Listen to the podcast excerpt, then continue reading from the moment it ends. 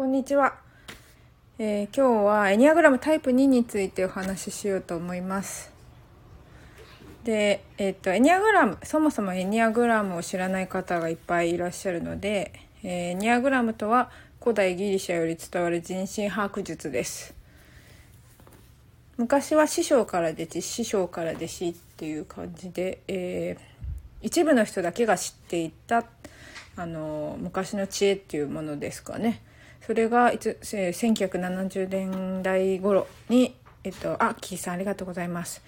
えっと1970年代頃にこんにちはアッキーさん。えっと精神学者さんとかが調べるようになって明らかになっていった心理学です。今日はちょっとねエニアグラムのタイプ2について話ししようと思います。でエニアグラムってえーとね、人は大きく9つのタイプに分かれますっていうやつなんですけどと、まあ、9つだけじゃなくて正確にはだいたい隣り寄った数字にも影響を受けるので、うんと、1つの数字っていうことは少ないです。なので大体こう、まあ、人間って裏表じゃないけど ちょっとこうね違う時ありますよね。なのでそれの様子も分かるっていうのが面白いところです。で今日はタイプ2なんですけど、まあ、献身家っていうことで、まあ、簡単に言ったらナイチンゲールみたいな人っていう感じですね。なのですごくこう自分のためにじゃなくて人のためにすごくこう尽くせる人なのでまあもともと潜在意識の中に人のお役に立ちたいっていう思いがあって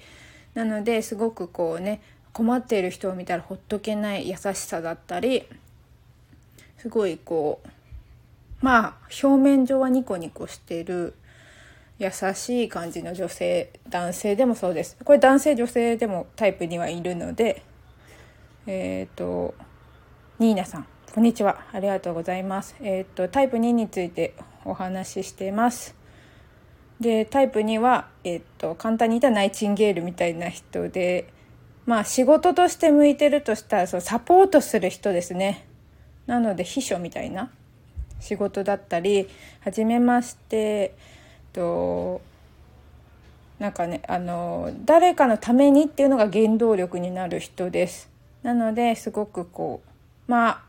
いい時はいい時っていうかねあの健全な時エニアグラムっていうのは健全と不健全があります。なので健全な時はとすごく人のために動ける人それも見返りを求めるここがキーワードですね。見返りを求めない時はすごくこう優しくてあの人のために動けて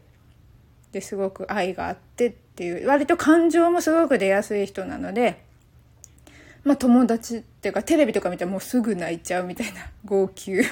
感情がもろに出もとても出やすい人っていう感じですね。なのでその人の健全な時は本当にみんなみんなを何て言うかな困ってる人を見たらほっとけないしむしろちょっとおせっかいある意味まあおせっかいなところもあります。あ私は何のタイプか気になりました？本当ですか？タイプ2ではなさそうですか？アッキーさんは。えっ、と今ね、えー、無料でエニアグラムのセッションをしてます。でズームになるんですけどもしよかったらねあのツイッターかインスタこれメッセージ送れるんだっけ？あのタイフちょっと経験がまだ浅いのであれですけどメッセージいただけると、え、日程調整しますのでもしよかったらね、えー、連絡ください。で、えーと、タイプ2のいい時はそんな感じで不健全になってくると見返りを求めるんですよ。今までは見返り求めてなかったのにすごい感謝されないことにちょっとイライラしてくる。私があれだけしてあげたのにっていう感じで落ちていきます。なので、今までは見返りを求めない。あ、本当ですか。ニーナさんはもしかしたら本当にはある、あるかもしれないですね。なので、すごいこうね、あのー、いい時はだからもう、何て言うかな、無償の愛を与えます。なので、すごい人のサポートだが好きだったり、もう人が好きっていうとこもありますよね。なので、人とか接するのが好きだし、もう感情を出すのも結構好きというかもう出ちゃう。なのですごいもう本当気持ち的にすごいもうね感情がだから映画とか見たらすぐ泣いちゃったり、ね、お子さんのとあの誰かの、ね、相談を受けたらもすぐ一緒に泣いちゃったりとかそういう本当に愛のある人です。で不健全な時はそれがこうね一気に落ちるとともうあんだけしてあげたのにってていう思いが強くなります。あステラさんありがとうございます。えっ、ー、とあんなにしてあげたのにっていうこの見返りに求め始めます。しかもあれです。あの役に立ってないことにちょっと自信がなくなってくる。自分自身がやっぱ役に立ちたいって思いを潜在意識で持ってるのでそうなるとすごいこうねあの不健全な方に入ってくるとすごい ありがとうございます寺さん。あ本当ですか？ニーナさん。じゃあ本当あるかもしれない。なのでそのエニアグラムの面白いところはその自分の不健全を知るっていうことですね。今日はねタイプ2について話してます。でタイプ2はもうすごくもうだからあの愛のある人。すごいこう感情も出ちゃう人。で人のためにで動く人。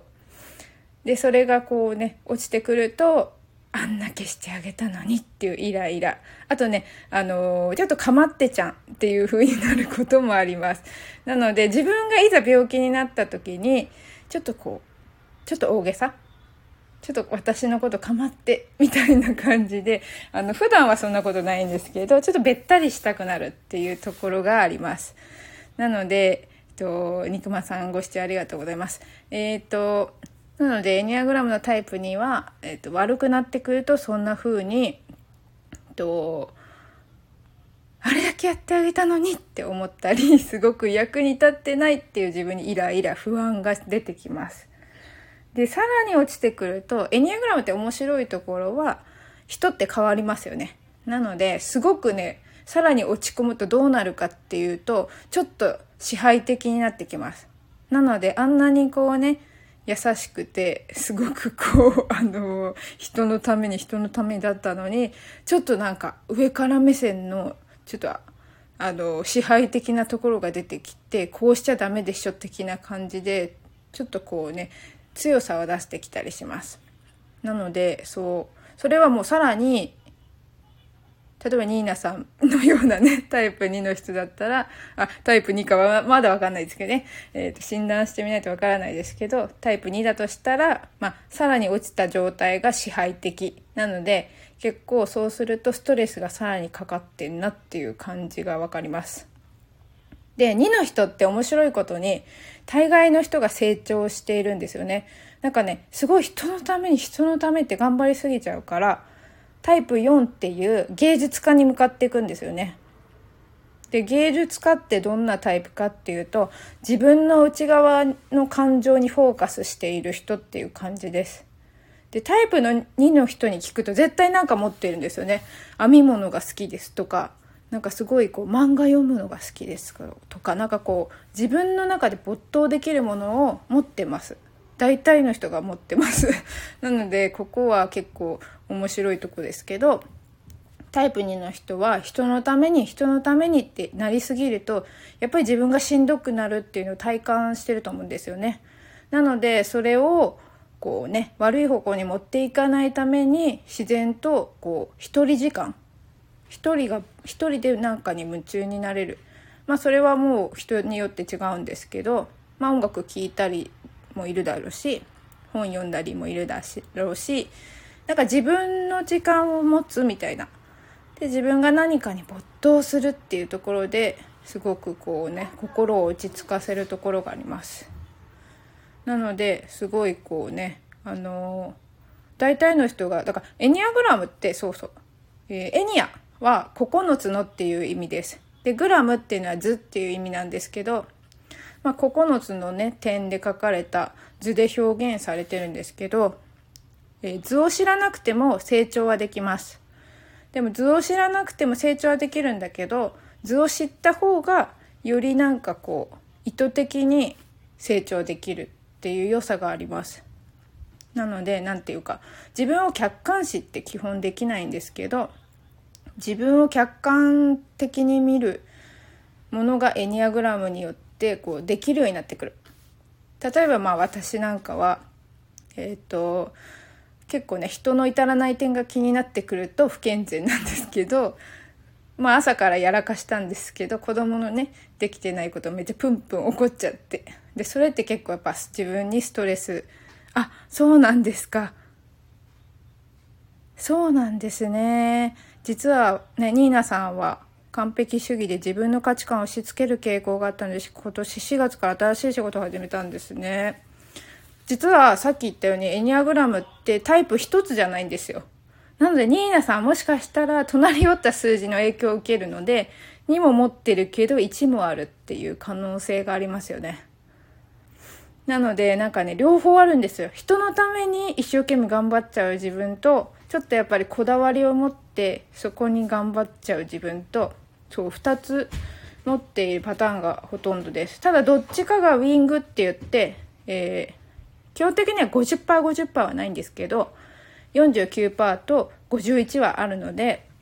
やっぱり両方持ってて時々でちょっと1が出たり2が出たりっていうところがもしかしたらあるかもしれないですね。なのでニーナさんは自分的にはもしかしたらね2と1を持っているっていう感じがしますね。ちなみに1はどう成長したらいいかっていうと完璧主義ってねやっぱ苦しいんですよね。結局ね自分が5を出せない。あのこう例えば書類書きました。だけどここもうちょっとこうした方がいいかも。ここもこう もうちょっとこうした方がいいかも。ってやってるうちになかなか進まない。で周りからは結構もうできてるって思われてるんだけどそれが OK 出せないのが自分です。なので OK 出してあげることで前に進めます。なのであのまあいっかっあステラさんバイバイ。なのでまあいっかって思ってあげることが成長になってきます。なので1位だとしたら楽天家に向かうのが必要になってきます。なのですごいこうまあいっかっていうね気持ちを持っていくと前に進めるんじゃないかなと思います。あそうバッテリーがそろそろやばいので今日はねタイプ2について、えー、こんな感じでした。一応そうだ。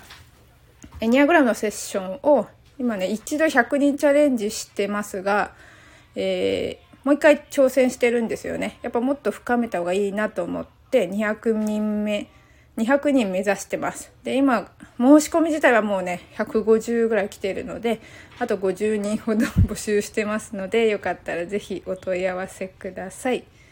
あと、初級講座っていうのを始めようと思ってまして、えっとエニアグラムの9つのタイプって結構ね、本当に一つずつ学ばないと、こう、難しいところがあるんですけど、大きく3つに分けてタイプを理解するっていうあの講座をします。でそこでは私がどうやって初対面の人に対してこ